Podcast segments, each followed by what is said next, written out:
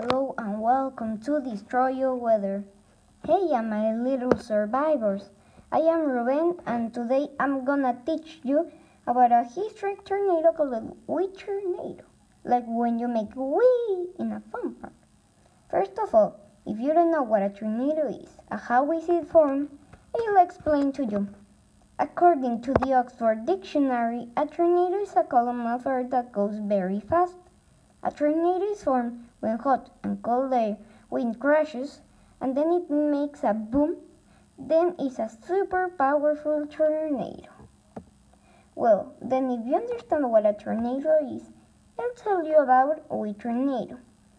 This tornado started in New Richmond, USA on June 12 from 1899, many years ago.